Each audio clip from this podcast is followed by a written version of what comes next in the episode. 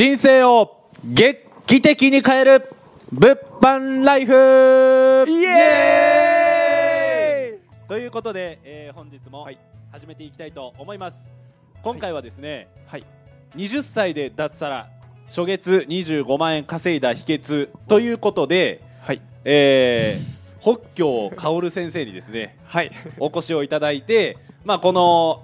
初月で、ねはい、これだけの大きな実績を上げられてで今もなおねこう収入がどんどん上がり上司であるっていうところの、うんうんうんまあ、秘訣だったりとか、はい、あとはもう二方ですね、えー、吉田さんと、はい、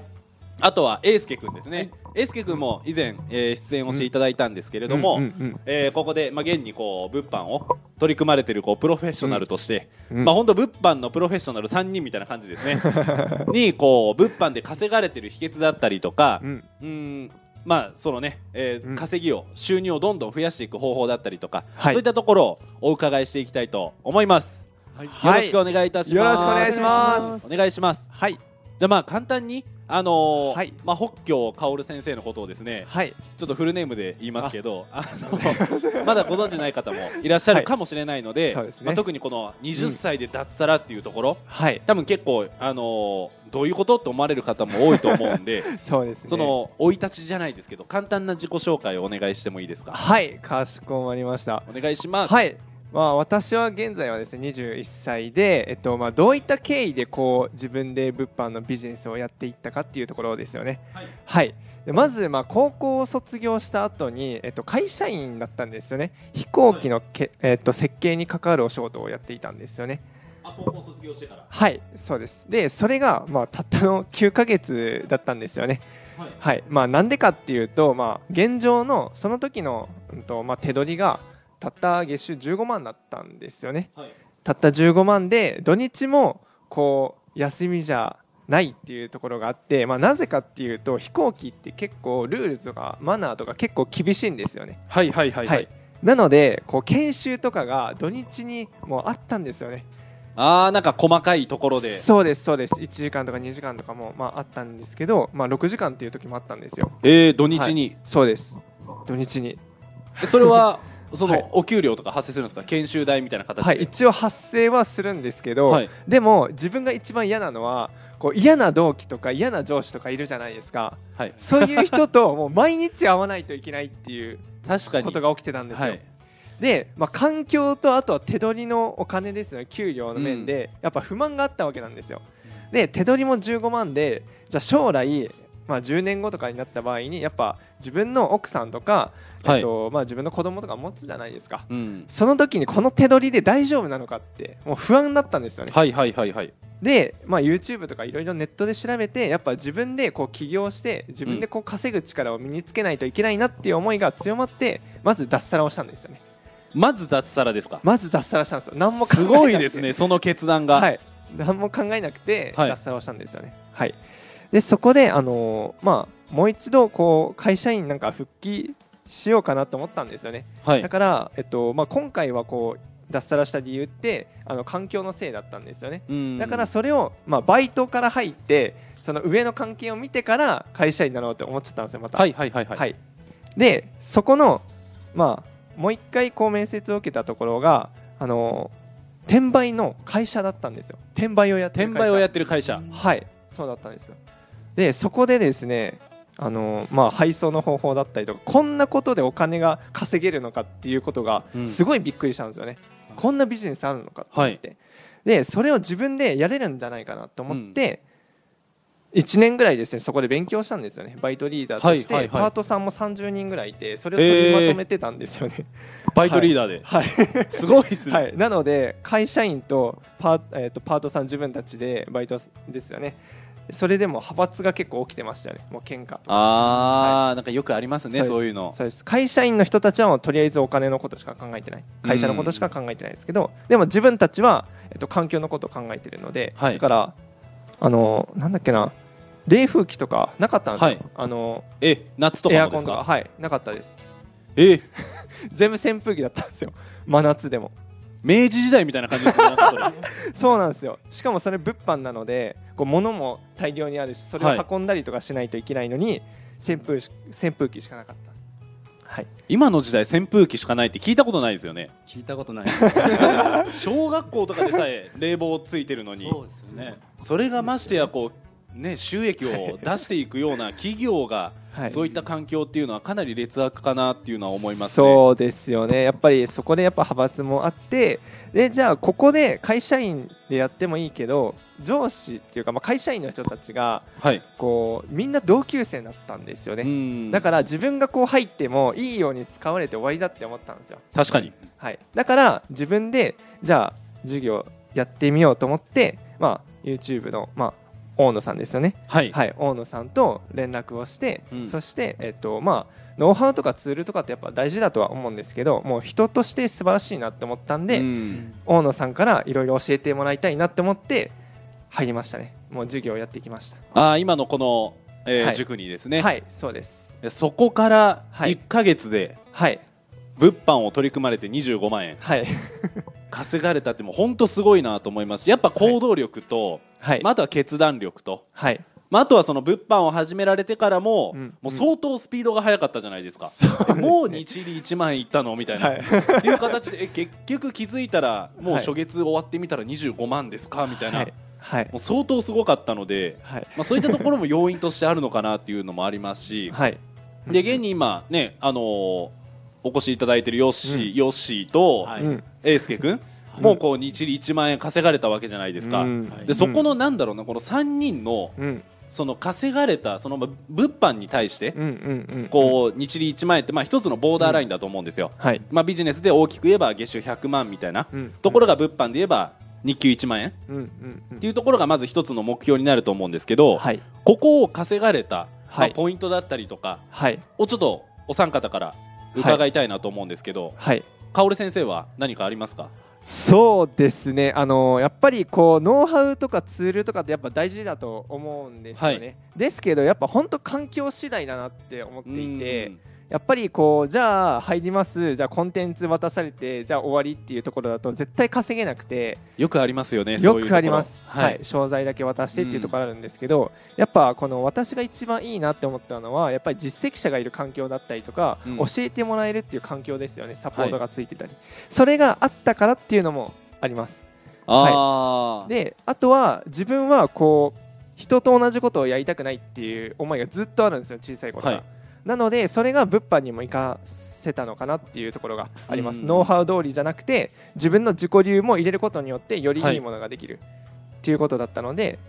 はい、いや素晴らしいですね。いや本当確かにそのコンテンツとか、はい、あの情報販売されてるところとかで結構あると思うんですけど、はいはい、多分それってもう何十人何百人って見てるじゃないですか、はい、だから同じように取り組まれてるところは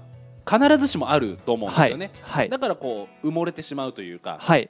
人も少なからずいると思うんですけど、はい、そのやっぱ主張っていう言葉の、はい、主をまず大切にしながらも、はいえー、薫先生のこう、まあ、自己流じゃないですけど、はい、自分でもっとこうしたらいいんじゃないかっていう変化をつけて、はい、でこうそこを追求していった結果、はいえーまあ、しっかりと利益が出たっていうところですかね。そうですね、はい、ありがとうございます、はい、いやいやありがとうございます。じゃあ続いて、はい、吉田さん、ヨッシーこと吉田さんお願いいたします、はいえー、と僕もですね、うん、そのノウハウとかやっぱり大事だと思うんですけど、うんうんうん、もうそれ以上に大事なのが本当、うん、こう励まし合える環境だったり、はいうんうん、それがないと本当気持ちが続かないんですよね、うん、確かにそうですね、うん、で僕はまあちょっと結果出るの遅かったとこもあるんですけど、うんうんまあ、ちょっと自分で何か、うん一つ大きく一人でやってやろうかなみたいな気持ちがあったんです。やっぱりそれ我流になってて、うん、それが一番ダメだったのかなっていう思ってますね。なるほどなるほど。もう素直にもう結果出してる人に聞いて、うんうん、それを実践するっていう、はい、ただそれだけで本当達成しましたね。へー、なるほど。えちなみに、まあ、そこの、うん、なんだろうなこう我流ははい、我流というか、まあ、よく自己流は自己流っていうじゃないですか、うん、ビジネスの世界 で,、うんうん、でそこはやっぱ分かっていながらも、うん、こうなんだろうな、まあ、大きく一旗上げてやろうみたいな、うん、でやっぱ気持ちは誰でも持つと思うんですよね、うん、でそこをあのヨッシーさんは、まあ、取り外すのに時間がかかったのかなっていうのを今聞いてと思ったんですけど、そ, う、ねまあ、そこどうやって外れたんですか？そこの結構マインドブロックって大きいと思うんですよ。確かになんか人から学ぶとか、うん、あのーね、自分の意見があるけどそれを押し殺してまでこう受け入れる体制っていうものをどうやってこう作れたのかなと思うんですけど、うんうんうん、そうですね、僕のやっぱりその物販のリーダーである稲見さんに、はいうんはいうん、